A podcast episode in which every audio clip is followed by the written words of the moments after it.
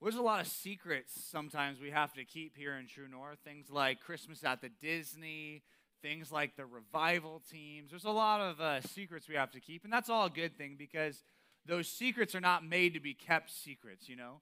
Some of the secrets that you have that you tell people that you don't want to be shared, sometimes those secrets are the type of secrets that you don't want anyone ever finding out about. There's another type of secrets like the revival teams and the True North merch and all that different stuff that is made to be secret for a short amount of time. And then when the time comes, it's time to tell everyone about it.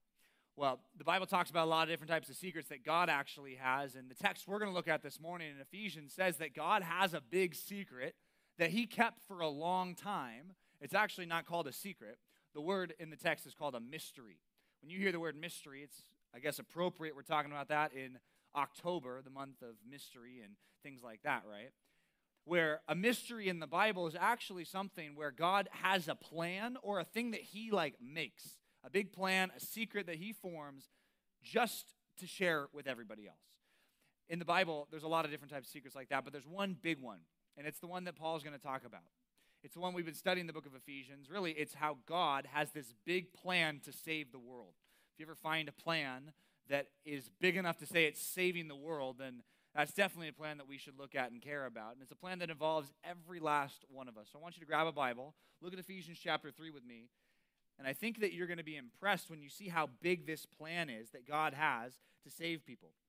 Paul's life mission as an evangelist and as an apostle is not too different than what he calls ours to be because his job was to share this secret. He was like an advertiser or someone that was spreading the news about something. That was his life mission. And the reality is, if we look at this text and we walk away with any other impression that our life should be different, I think we're reading this wrong.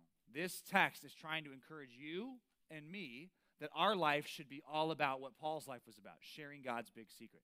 So if you're in Ephesians chapter 3, look at verse 1. It says, For this reason, after he just explained how Jews and Gentiles are now together in the church, which is a big mind blowing thing we talked about last time, right? That you could have these two groups of people who hated each other, that now they're friends. It says, Because of that, for this reason, I, Paul, a prisoner of Christ Jesus on behalf of you Gentiles. Prisoner of Christ Jesus sounds like Jesus is the one who's holding him captive. That's not what he's trying to say. This is trying to say that um, he is a prisoner in a Roman prison because of Christ Jesus. Not he's not that Jesus is holding him captive, but he's a prisoner in Rome because of Jesus. That's why he's in jail. He says, and not just for Jesus, but also on behalf of you Gentiles. So there's something that Paul did that crossed the line with people, so much so they got people so mad at him that they decided to put him in jail. In the book of Acts, Paul was sharing the gospel with lots of different types of people. And there was a misunderstanding actually in the book of Acts because it says that Paul brought these people to the temple. Some of them were Jews, some of them were Gentiles, but they accused him of bringing Gentiles past that, that um, sign that we talked about a couple weeks ago, past that sign which says, hey, if you get caught behind this sign and you're not a Jew, you're going to die. People accused him of that, and that's actually the reason, humanly speaking, why he's in jail. So, what he's trying to explain is I've been serving you Gentiles, I've been sharing the gospel with people for a long time. Look at verse 2. It is assuming that you have heard of the stewardship of God's grace that was given to me for you. The word stewardship in the Bible talks about it's, it's like imagine someone gives you $10 million and then says, go make more money with this $10 million. Go invest it. Go, go buy real estate. Go, go buy the stock market. Go do things to make more money and then you know when i come back let's say in you know 20 years i want to have a good return. That's a stewardship. If someone gave you a big trust. And that's what he's saying here. The gospel is the stewardship that was given to him. What is paul supposed to do with the gospel that he's been given from god? Well he's supposed to share it. He's supposed to invest it so to speak. He's supposed to get it out there and tell people about it. Verse number three says how this is describing his stewardship how the mystery the mystery god's big secret his plan was made known to me by revelation, right? That's not by reading the book of Revelation. Revelation means God revealing truth to him. So think about this the truth that you know about God was not revealed directly to you, right? You, you know that Jesus is God. You know that God created the world. You know things about God, right? How do you know that? You know that indirectly, not directly. God didn't come to you and tell you. What Paul's saying is God directly told me things. So he is on a different plane here. He, he's an apostle, right? God comes in and has conversations with Paul. So he's basically trying to say, You should trust what I'm saying here because God and I have had conversations. Just like Moses, just like Elijah, just like the prophets of the Old Testament. Paul has been made known this mystery by revelation. Is as I have written briefly. Verse number four says, When you read this, you can perceive my insight into the mystery of this big secret plan of Christ, which was not made known to the sons of men in other generations, as it has been made, as it has been revealed to his holy apostles and prophets by the Spirit. What he's saying is like there was a time, if you lived in the Old Testament, let's say you lived in the time of David, okay? He's the king, and you know some things about God, and you actually know some things about the mystery of God. You know that God created the world. You know that, call, that God called Abraham to have a son named Isaac. You know that God led the Israelites out of Egypt through the wilderness and into Israel. You know that the people of Israel did not obey God. Like you knew a lot of things about God's plan. But would you, if you lived at David's time, King David's time, would you know as much as you know right now? The answer is no. You wouldn't know as much. You know parts, but you wouldn't know all of it. What Paul is saying is, guys, God has revealed the big plan to us. He used to show us little parts and little pieces, but guess what? Now we can see the big picture of what God is doing. And that's important because that's what God's doing with the world. But guess what? Now it's your job to go take that message and share it with people. That's a different way for you to view inviting people to church or evangelism. It's a different way of view it. It's not just, hey, invite people to church, you know, get them to know your friends, maybe the, you know they'll want to come to church. That's good, but this is a bigger perspective on that. You're not just kind of bringing people to a social club. You're telling people God's big plan with the world that he did not reveal all at once. But now he's revealed to people like Paul. And now we have it here in the word through the apostles and prophets. Look at verse number six. He explains this is the best explanation for what this mystery is. Verse number six says, This mystery, this secret, is that the Gentiles, the people who are not Jewish, are fellow heirs, members of the same body, and partakers of the promise in Christ Jesus through the gospel. Basically, saying it doesn't matter who your parents are, you can be included in what God is doing. It doesn't matter what you look like, it doesn't matter where you come from. Now you can be a part of this big thing that God's doing. That's the mystery. That was God's plan all along that He didn't reveal all at once. The, the theological term is progressive revelation that God revealed part of this plan one part at a time. Just like when you watch a TV show and you get episode after episode, then there's a cliffhanger, right? And then the most important thing comes at the end. And then the next episode comes, and now you know more of the story. What Paul's saying is we have the story now. Now, do we know every last thing that's going to happen? No, we don't. But we have the big picture now. God has explained it to us. Look at verse number seven. He says, This message, this mystery of this gospel, I was made a minister. Minister means a servant or a person who takes something and delivers it. Technically, this word that you have right there is minister. When you see that, you might think of like a preacher or someone who works in a church or, you know, someone like that. That's not what this means. In fact, if you were hearing this for the first time, if you're an Ephesian hearing this, a, a minister is more like a, a, waiter or a waitress or a, a host or someone who brings food to other people. That's a minister, that's a servant. So, what he's saying is, it's like I'm the waiter in this big restaurant that God has. There's people at the tables who need food, and God has assigned me to take this and put it on their plate. Whether they eat it or not, whether they accept it or not, that's a different story, but it's my job to deliver this message.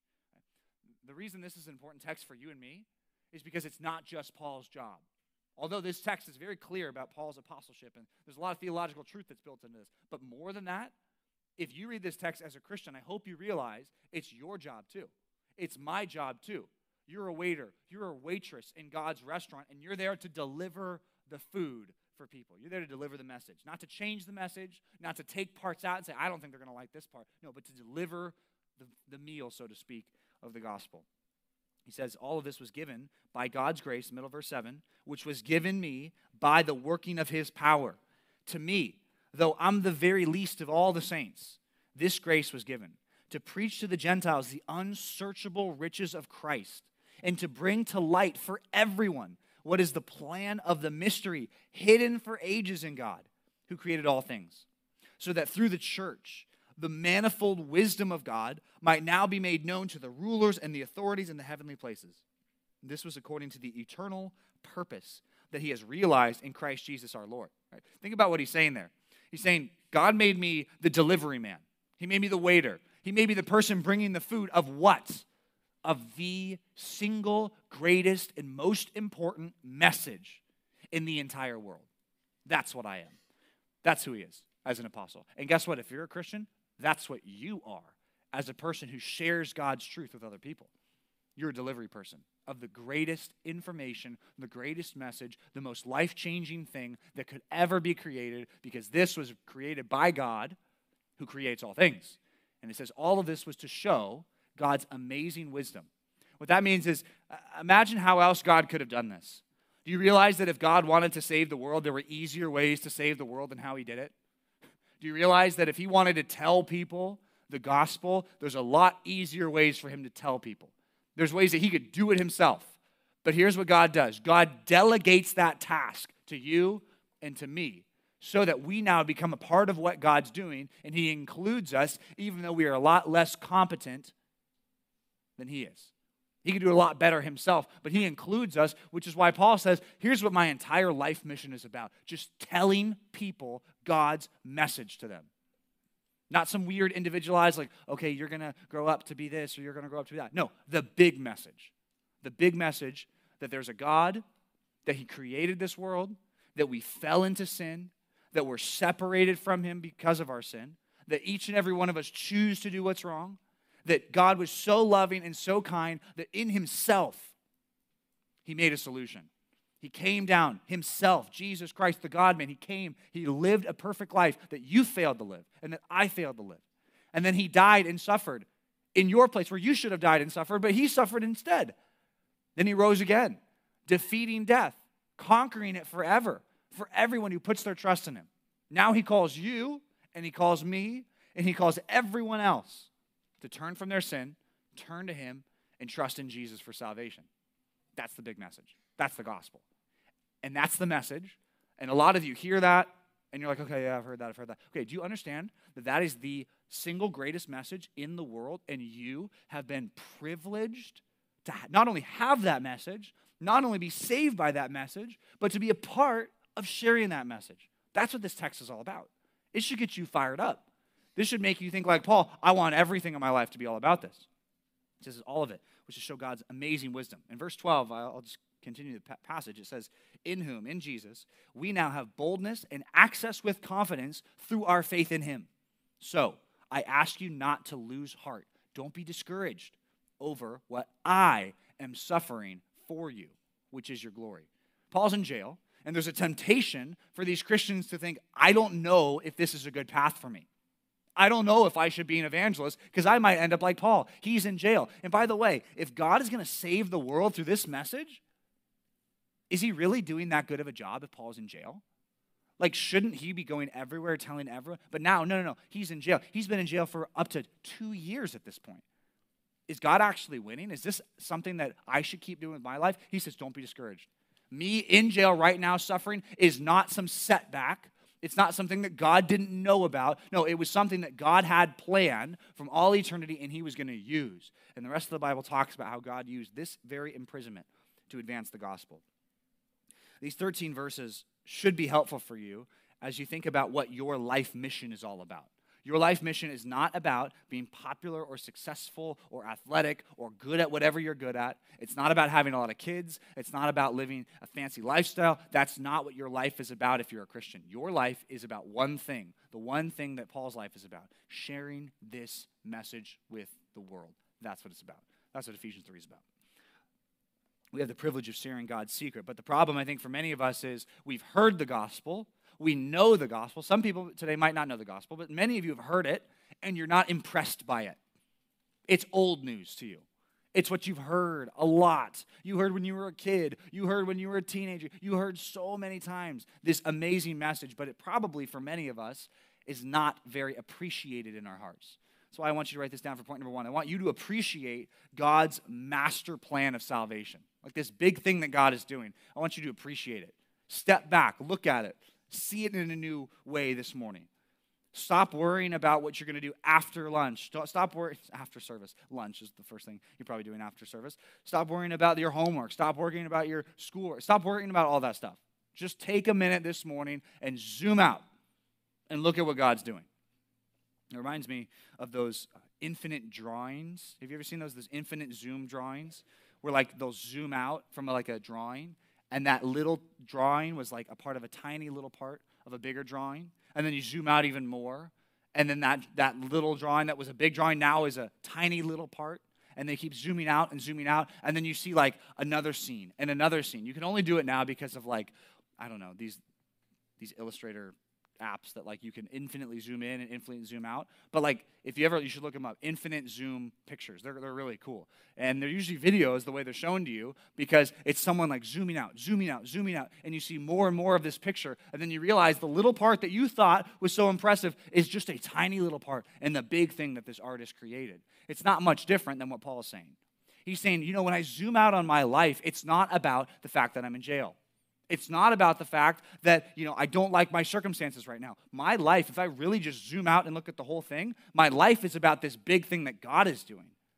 And I'm just a tiny little part in that. He says this mystery, this grand plan, is not something that God is making up on the fly. We already talked about that, but the very first passage in Ephesians we looked at was all about how God has picked people, He's elected people. He's had this plan from before creation, from before he made the world. Like he set up this plan, he drew the picture, so to speak, and then he let us see it little by little. And that's why every day we see more and more of what God's doing in the world, right? Because we see what happens out there. But one thing that's important to know is that this is already predetermined in the sense that God's plan, he set at the beginning, and now we're in God's big master plan.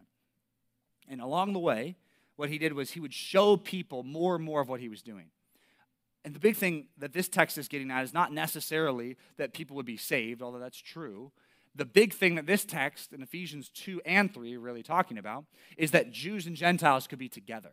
You know that the Bible, from the beginning, starts telling the Jewish people that Gentiles are going to be included? Yeah, from the very beginning.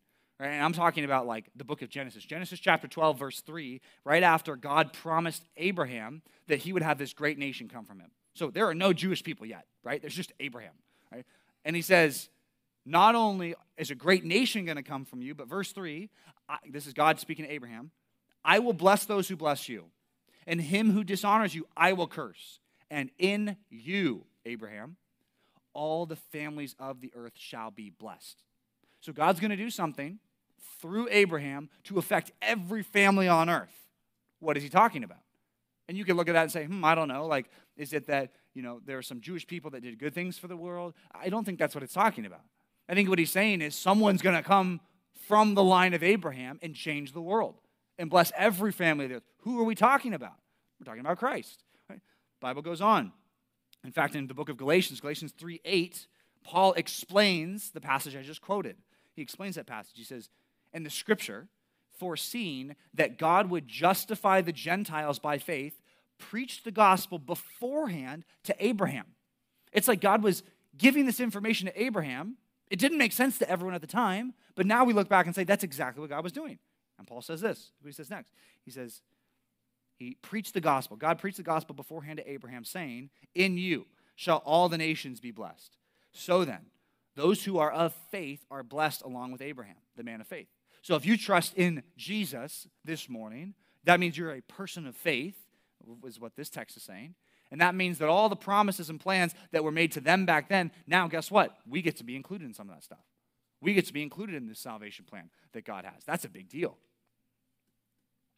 The Bible also says in the Old Testament, Isaiah chapter 49, verse 6, God speaks. He says, Is it too light of a thing that you should be my servant and to raise up the tribes of Jacob?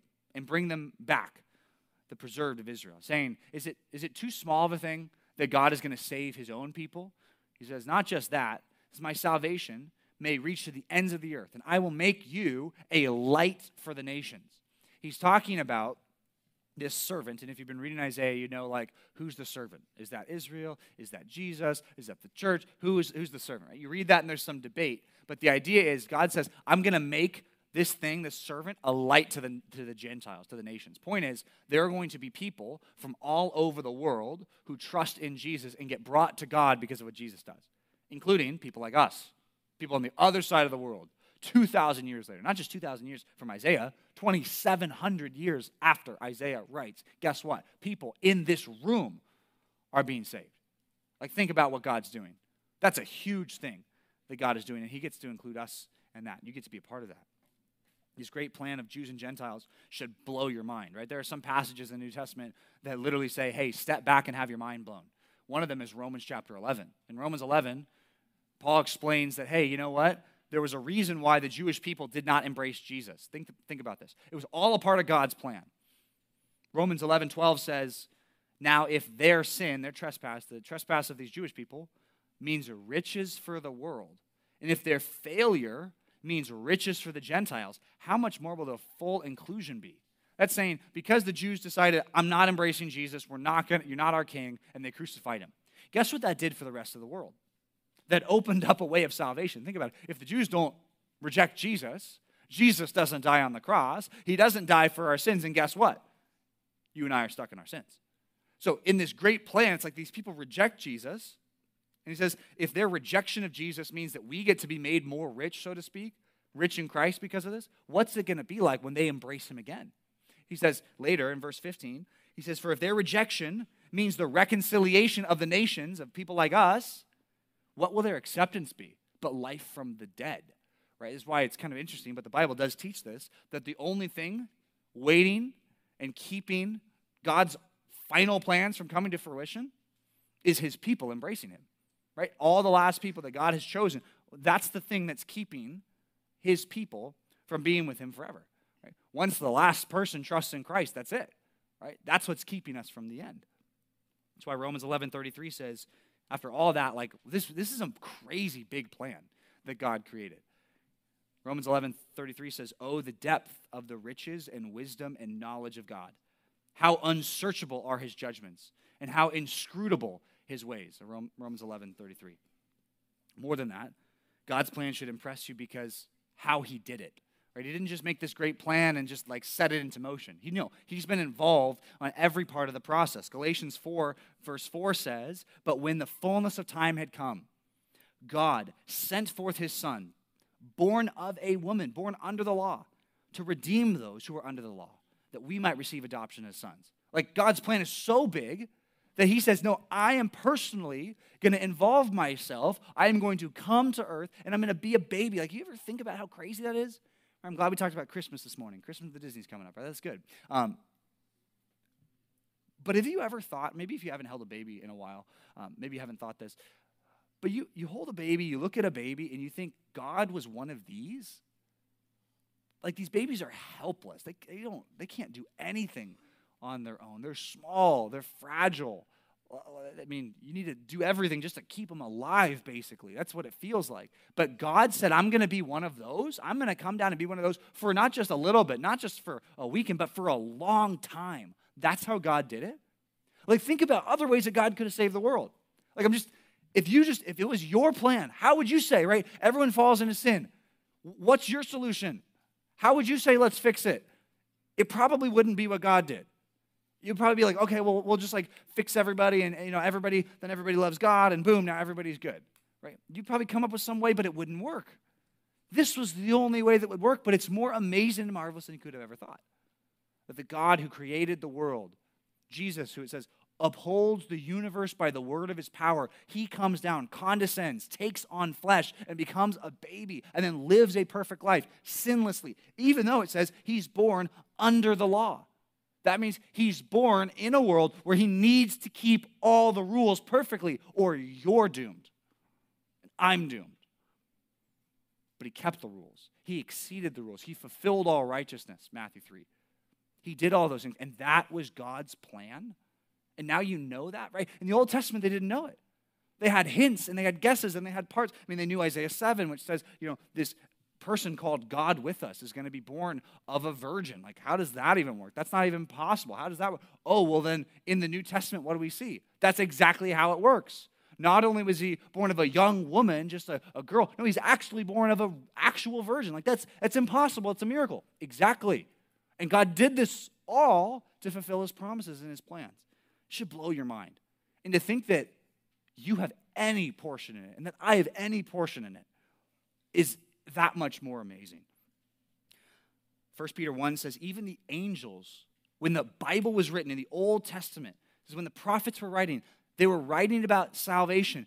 And it's a thing, this is 1 Peter 1 12. 1 Peter 1 12 says, There are things that even the angels long to look into. And the angels look at it and say, What are you doing, God? What is this plan? Like, they don't know the whole plan. They're not, you know, omniscient. They don't know all things. They only know what God reveals, just like we know. Like, we know things as God reveals them. We don't know everything all the time. But it, like, impresses them. That's how God did it. That's why, by the way, in our passage where it says in Ephesians chapter 3, verse 10, that this whole plan, this master plan, was to show the manifold wisdom of God, that it might be made known to the rulers and authorities in the heavenly places. Do you remember who the rulers and authorities are? We already talked about this a couple times. Those are angels, right? So it's like God's doing something with the church, which remember, the church is made up of, uh, you know, people like you and me, people who are not as impressive as the angels. And what is it meant to do? It's meant to show God's power to who? Who's the audience? The angels. It's like God's impressing the angels. And that's a weird perspective. You probably never thought, like, I'm going to do some stuff today that's impressive to angels. They're going to look at and say, wow, look at you. Right? We don't think like that. But Paul's saying, look, look, what God is doing is so impressive that even angels look at it and say, wow, that's amazing. That God can redeem them. That God can take that sinful person who's not obedient, who's not righteous, and he, you can change that person, God. And you can turn that person into an evangelist. You can turn that person into a soul winner. That, that's amazing. God doesn't even do that with demons who fall. He doesn't do that with angels who fall, but He does it with us. It's amazing. It should blow your mind. This mystery, Colossians 1 says, was hidden for ages and generations, but is now revealed to the saints. To them, God chose to make known how great among the Gentiles are the riches of his glory of this mystery. Colossians 1:27 says, "Which is Christ in you." What's the ultimate mystery? What's like the pinnacle? What's the top of the mountain? What's the most amazing thing about this whole plan? That Christ would be in you. Not just like in Israel, not just in the, the righteous people, not just in the temple. Not, no, that God would be in you, Gentile, pagan, non Christian, sinner, right? Like that, that Christ would be in you. Is that pot? That's, that's, the, that's the most amazing part of the mystery. That Jesus would live with us. If that doesn't blow your mind, um, I guess there's a couple options. One of them is we're not thinking rightly about this. Two is that maybe we're spiritually blind to these realities and we don't see the, the importance of any of this. But third is that we're just lazy. I think that's a lot of our problem. That sometimes we just get lazy. Once things are revealed to us and they amaze us once, we never go back and are amazed by them again. The gospel needs to be something you're constantly amazed by, or else you're not going to be fulfilling God's mission for you like you need to be. Paul was so wrapped up in this that it's like he says, I would do anything to be a part of this. That's why the other part of this text is all about his assignment, his ministry assignment. He says, This gospel, this mystery is so amazing, but you know what's even more amazing for me? That God includes me. And God selected me to be one who brings this message to other people. Now, you might look at this and say, well, that was true of Paul in a different way than me. And if you say that, you're right. You're good at reading the Bible because you are not Paul. You are not an apostle. You are not the ultimate light to the Gentiles. You're not that. But you are one of many people that God is using today. You are being used by God today. If you're a Christian, you, this is your ministry assignment to bring, just kind of like Paul did, to bring this message to the Gentiles. What's your assignment? Well, it's to bring the message of the gospel to people who don't know it and to people who've never trusted in Jesus. Maybe even to people who do know it but don't trust. Point number two this is what Paul did, and this is what we need to do. Step up to fulfill your ministry assignment. If you're a Christian, you need to step up to fulfill your ministry assignment. What assignment? The Bible says this assignment is to share God's truth with other people, to share the gospel, the saving message. I hope that word gospel means something to you. I hope if someone asks you a question, what is the gospel, you could tell them. Best summary of the gospel I can give you is the one I gave at the beginning that big plan. God made us, He's holy, He's righteous, we've sinned, and so on. That's the gospel. in Acts 8, 9, you see Paul getting called out of his old life and to preach the gospel. Now, it happened very miraculously. It happened in a different way than how you were saved, perhaps, and that's true. Um, but ever from ever since that moment, his life was about something different. There's a key to all this. And I want to show this to you in a, few passages, but I want you to write down this key real quick. I didn't make this a sermon point, but it's three simple words. If you're going to do this, three simple words. They're very important, they're very theological. I'm going to give you three words. You ready for the three words? Here's the key three words. You ready? I, I need you to be ready. Okay, you ready? Okay, good. That was a little gimmicky, sorry. Uh, here's the three words. If you are going to do this, you need to get, see you're writing, over, okay, second word, right? You're right. Get over. The last one, you're going to love this. Number three, yourself. Get over yourself. Now, I did that dramatically because that felt harsh coming out. But, like, think about it. If you are going to have your life be about this mission, those three words will probably be the most important words that you need to tell yourself over and over again. Get over yourself. Okay, so here's what I mean. Some people will tell you that the reason God exists is for you and to make you happy. Here's what the book of Ephesians says it's the other way around. The reason you exist is for God. Okay, so if we get that flipped, and mistaken and somehow think that the reason God is there is just to help us and be there for us. Although it's true that He is there for us and that He is helpful to us, that's true, but that's not the purpose of our existence. The purpose of our existence is for Him. So, part of even becoming a Christian and just repenting for the first time is getting over yourself.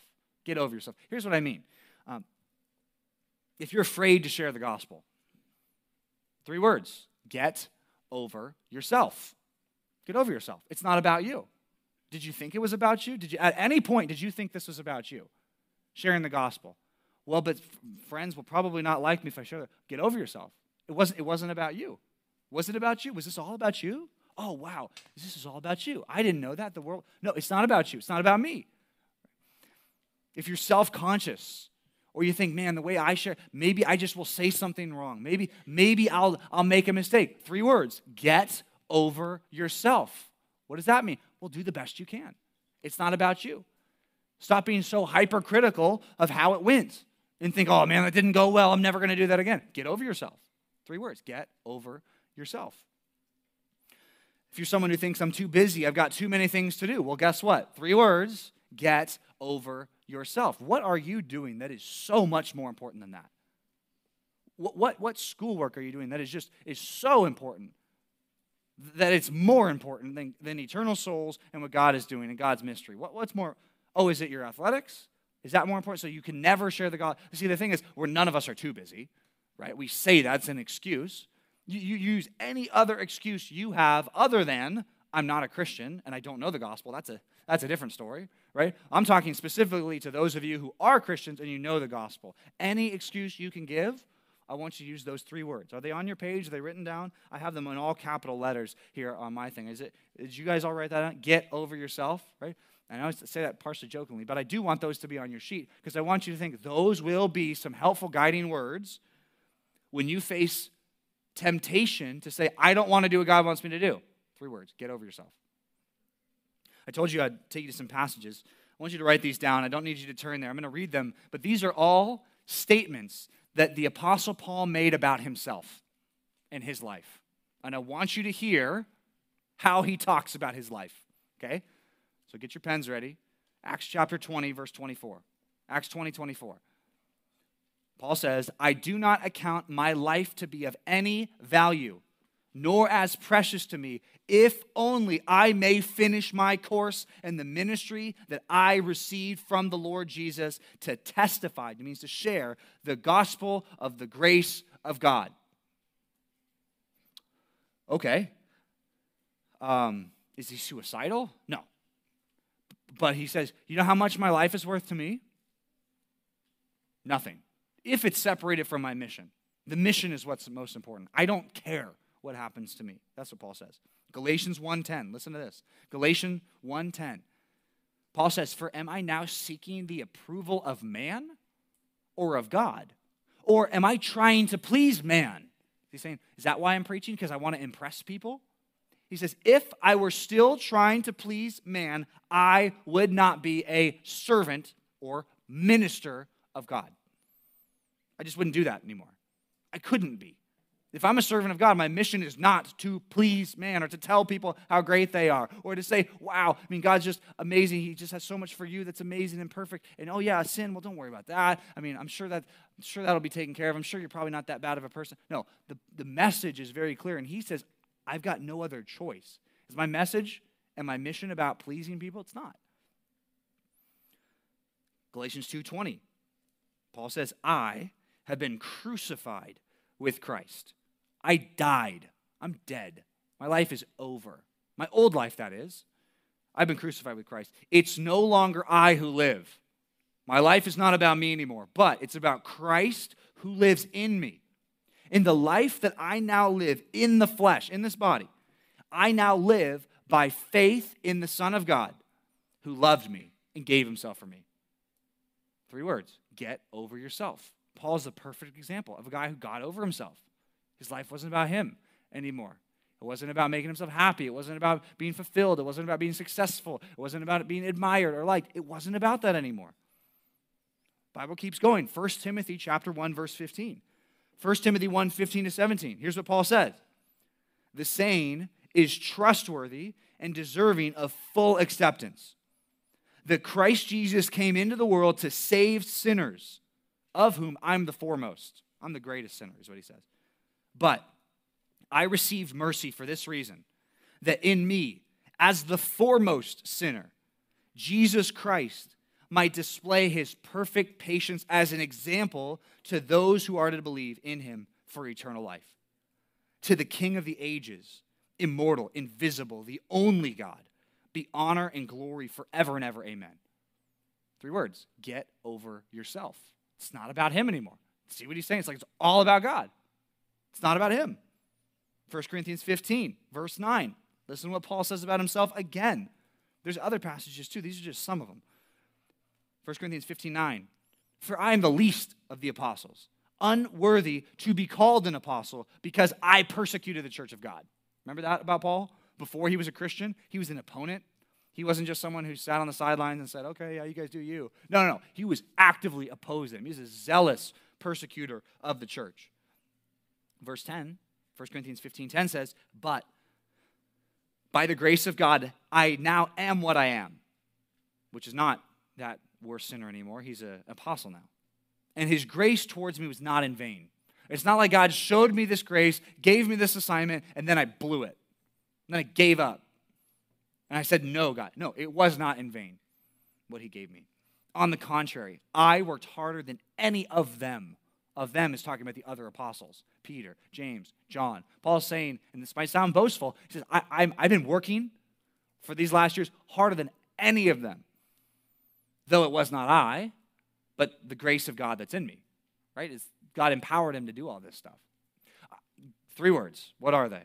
Get over yourself. Now, that might sound mean, that might sound harsh, but can I tell you, that's the best advice I can give you about living the Christian life. That's my advice. That's not from Scripture. I can give you Scripture that's better than that, right? Those are just my three words. Get over yourself. I want you to say those things to yourself all the time, right? I'm afraid to say, the God, get over yourself. Get over yourself. It's not about you. It's about the message. It's about the people. It's about God. Right? Oh, I don't know if I can obey God. It's going to be too hard. Get over yourself. It's not about you anymore, right? See, this is what Christians do. That's why the first sermon we preached, do you remember the first sermon? Luke 9 23. If anyone wishes to come after Jesus, what do you have to do?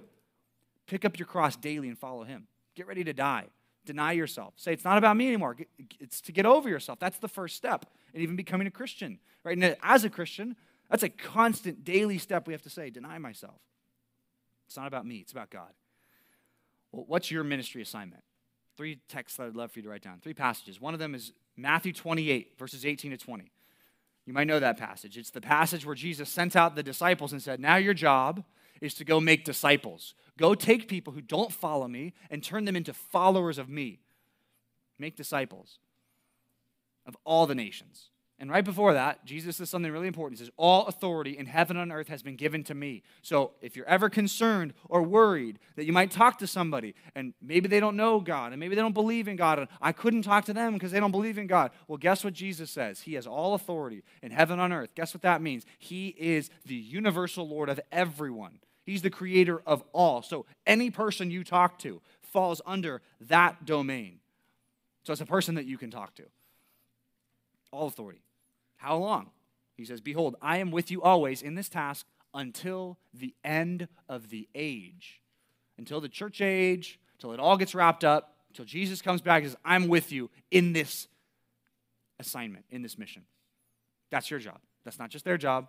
It's not just my job. It's your job too. It's not just your leaders. It's not just your parents. It's not just your small group. It's not just the pastor. It's your job too if you're a Christian. Second passage 2 Corinthians 5, 18 to 20.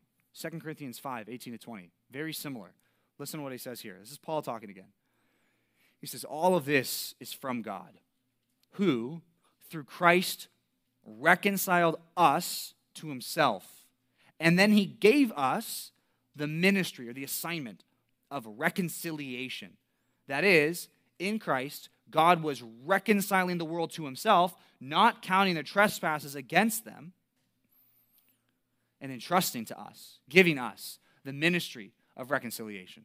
What is he saying? God's whole point in all this was to get you and him to be in a relationship. Now, what's your role? He gave you an assignment, he entrusted you with something. What is it? The ministry of reconciliation. Therefore, this is the last verse here, 2 Corinthians 5:20. Therefore, we are ambassadors for Christ, God making his appeal through us. So when you share the gospel, who's speaking? Well, you are, right? But if you're sharing the gospel, Who's behind you and who's speaking through you? God, the creator, the designer of the world, the everlasting God, the creator of all the ends of the earth.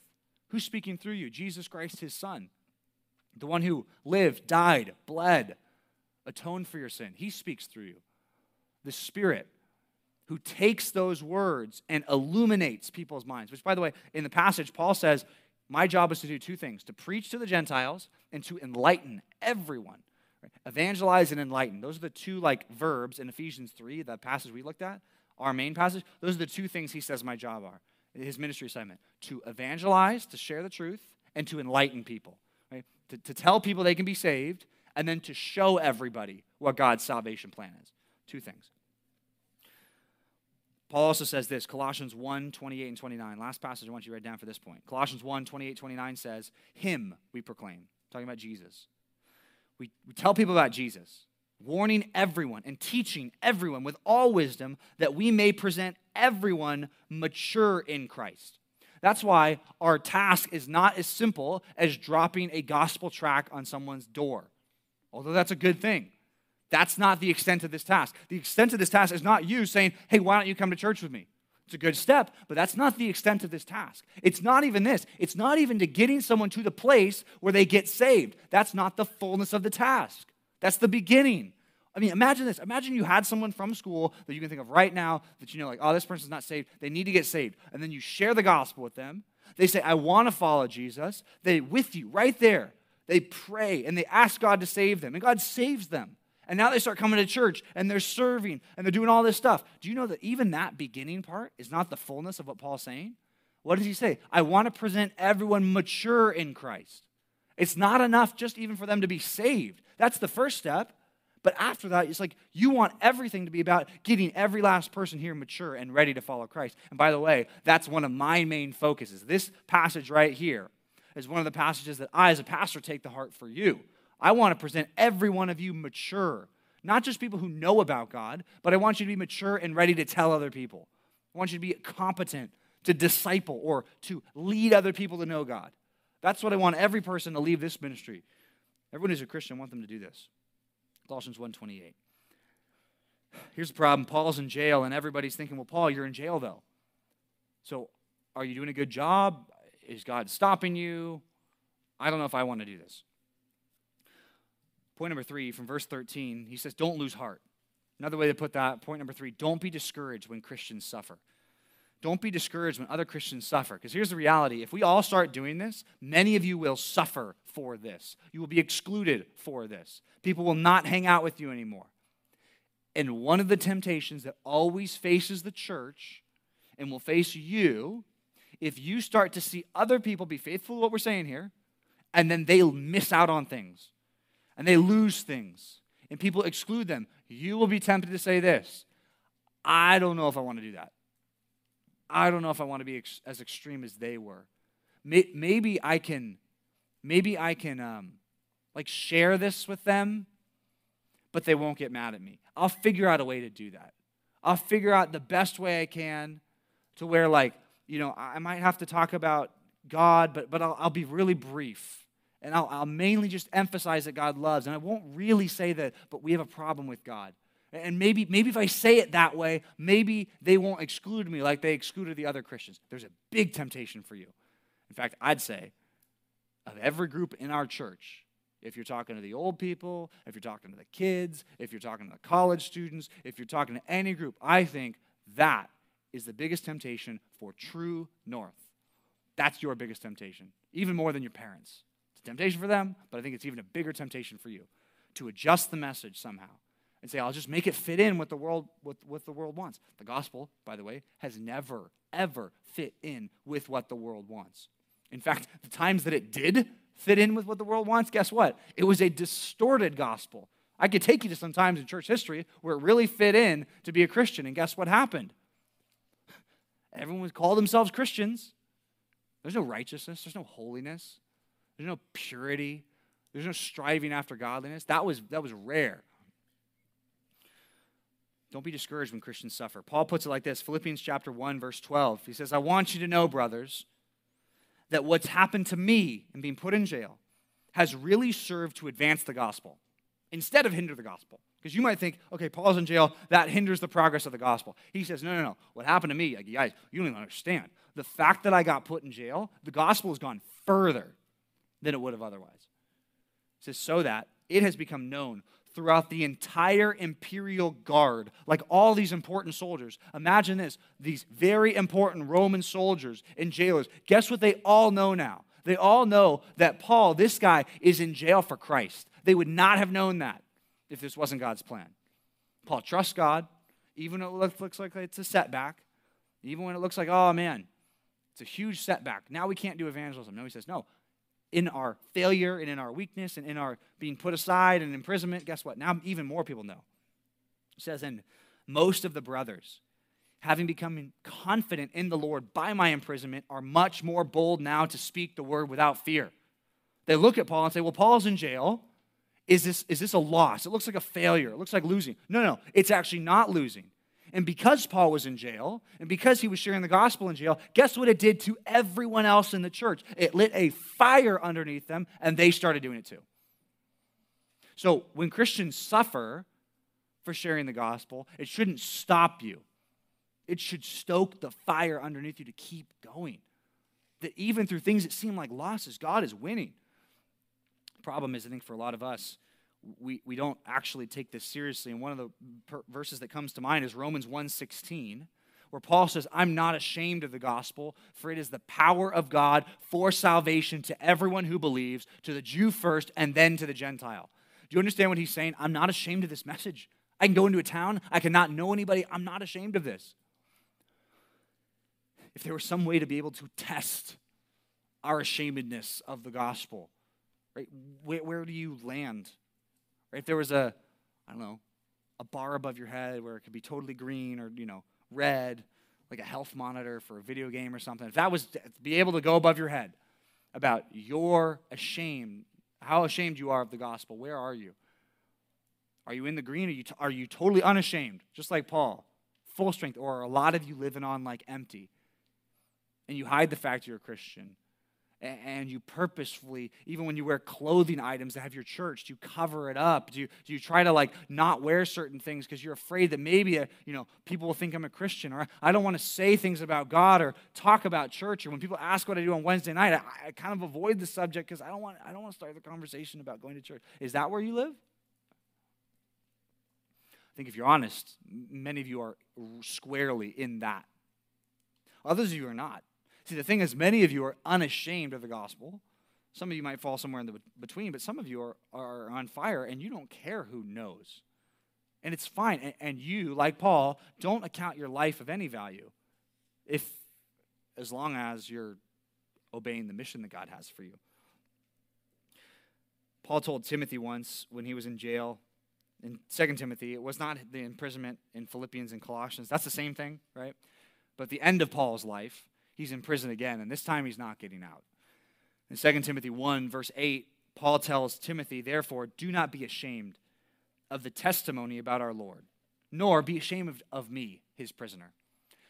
Um, some of you m- might be less ashamed of the gospel, but you might be ashamed of the other Christians who are with you who suffer for Christ, and you wince at what they say.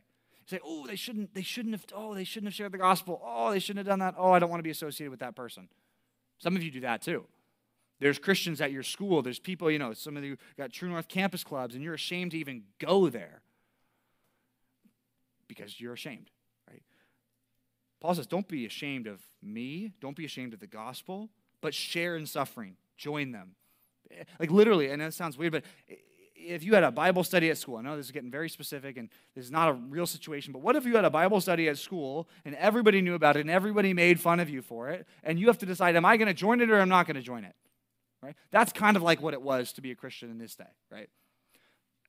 This is saying, don't be ashamed of those people. Don't be ashamed of their message. In fact, share in suffering. Go, go and sit down with them. Join them. Suffer with them if that's what it's going to be. Share in suffering for the gospel by the power of God. Which again, he reminds us by the power of God who saved us and called us into a holy calling, not because of our works, but because of his own purpose and grace, which he gave us in Christ Jesus before the ages began. Or or this is all just a fairy tale to you. This is all just kind of lives in your head in this little segmented part of your life when you go to church and think about it, but then the rest of your life is real life, or it's not real to you. This is real to you, then you have to say, I have to be like Paul then. I got to be more unashamed. I, I can't care what people think. Sharing the gospel, standing up like Paul did, is a win win. I don't know if you ever thought about that. It's a win win to share the gospel. It's a lose lose not to. Here's why. If you share the gospel and people embrace it and someone gets saved, guess what? That's a win, right? Obviously. Luke 15 says, you know, even angels rejoice before God if a sinner repents. That's a win. Um, it's also, by the way, did you know the Bible says it's, it's a win if people reject you and mistreat you and slander you and say things about you that are nasty that aren't true. Jesus said this in Matthew 5 11. Blessed are you when others revile you and persecute you and utter all kinds of evil against you falsely on my account. Rejoice and be glad, for your reward is great in heaven, for so they persecuted the prophets who were before you. So, guess what? It's a win if you share the gospel and people embrace it. Guess what? It's also a win for you if you get rejected. It's a win. You don't think like that, though, right? Some of us think I'm only going to share the gospel if I'm confident that the person I'm talking to is interested and will listen and will definitely get saved. It's like, we can't do that. That's not God's assignment. I wish that was God's assignment. Be, make things easier sometimes, but that's not God's assignment for us. It's a win win. It's a lose lose not to. Here's some reasons why. It's a lose if you don't share the gospel because, one, a person can't be saved without hearing this message. You realize that, right? A person is not going to get saved by looking at your life and saying, oh, they're a really nice person. There must be something different about them. Right? That's the start that needs to be there. That's an on road, but that's not the saving message, right? You need that and the saving message. Romans 10 14 says, How will they call on him in whom they've not believed? And how are they to believe in him in whom they have never heard? And how are they to hear without someone preaching? Answer, you can't. It's also a lose, by the way. This is the one we don't think about so much. It's a lose if you go your whole life and you never suffer for Christ. That's a loss for you. It's a big loss. We don't usually think about that, but you, you won't be rewarded if you don't suffer. Romans 8 says, if we're children of God, then we're heirs of God, fellow heirs with Christ, provided we suffer with him, in order that we also may be glorified with him. For I consider that the sufferings of this present time are not worth comparing to the glory that is to be revealed to us. no suffering. Your life's easy as a Christian. Nobody opposes you. Scary. The Bible says that if you're a Christian and you stand up for him, you're probably going to have to suffer. Not probably, you will suffer in some way, even if it's small, even if it's just rejection, even if it's just exclusion. It's a win win to share the gospel, it's a lose lose not to. Here's one example of a win win. Last night, the Padres beat the Dodgers. That was a win win. Okay? Who's a Dodger fan in here? Any Dodger fans? No, your dad's a Dodger fan. That's what it is. You're not a Dodger fan unless you're an adult over like 30 or if your parents are Dodgers fans. That's one thing I've noticed about this area, right? Because like you, uh, your parents are Dodger fans.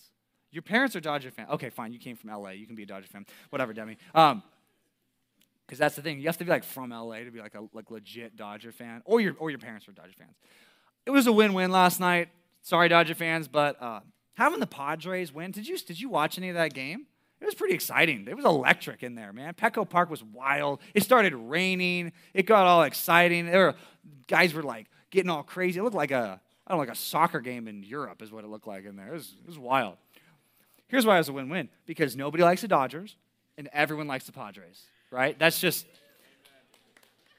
unless those Padres turn out like the Astros or something and they're cheating or something. I'm I don't I don't want to say that, right? Because I hope they're good, but you know everybody liked the Astros too, and so they started uh, hitting trash cans and uh, stealing signs and such. But that's how I felt. I, I actually kind of watched a lot of sports yesterday. There was a, a few games. Um, my family comes from Alabama, so we were upset um, with the Tennessee game. Um, I'm a Yankee fan, and that was sad last night. Um, if anybody watches uh, the Zozo Classic, that's a golf tournament. Rickie Fowler totally choked. Um, it was just a bad day for sport. I was like a lot of disappointments, but the one bright spot the Dodgers are out and the Padres advance. That's a win win. Although there was a lot, I said there was a lot of sports yesterday, but I did nothing sport related yesterday other than watch some sports here and there. I was not playing in the game, right? It's a win win to share the gospel, like I said. And we're not just spectators in this. The nice thing is we are playing in the game. We need to play in the game. You have the opportunity this week to share the truth with people who've never heard it before, to share with them the mystery of God that has been hidden for ages but is now revealed. And your life mission from this point forward can be all about this. That's what God would have us do, and, and that would be the most fulfilling, satisfying life that you could possibly live. You live it for His glory. Let's pray that He would help us do that. God, we're thankful that your word gives us such clarity about the truth. I ask that through this sermon and through what we're studying this morning, Ephesians chapter 3, that you would get us excited about sharing the truth. Pray that we would not be ashamed of the gospel, nor ashamed of the people who are sharing the gospel. I pray that we'd stand shoulder to shoulder with everyone else who is sharing the truth about you. We would be unashamed to keep company with them. Pray ultimately that as a result of this sermon and our response to it, that you be glorified and praised in ways that you've never been before at this group. In Jesus' name we pray. Amen.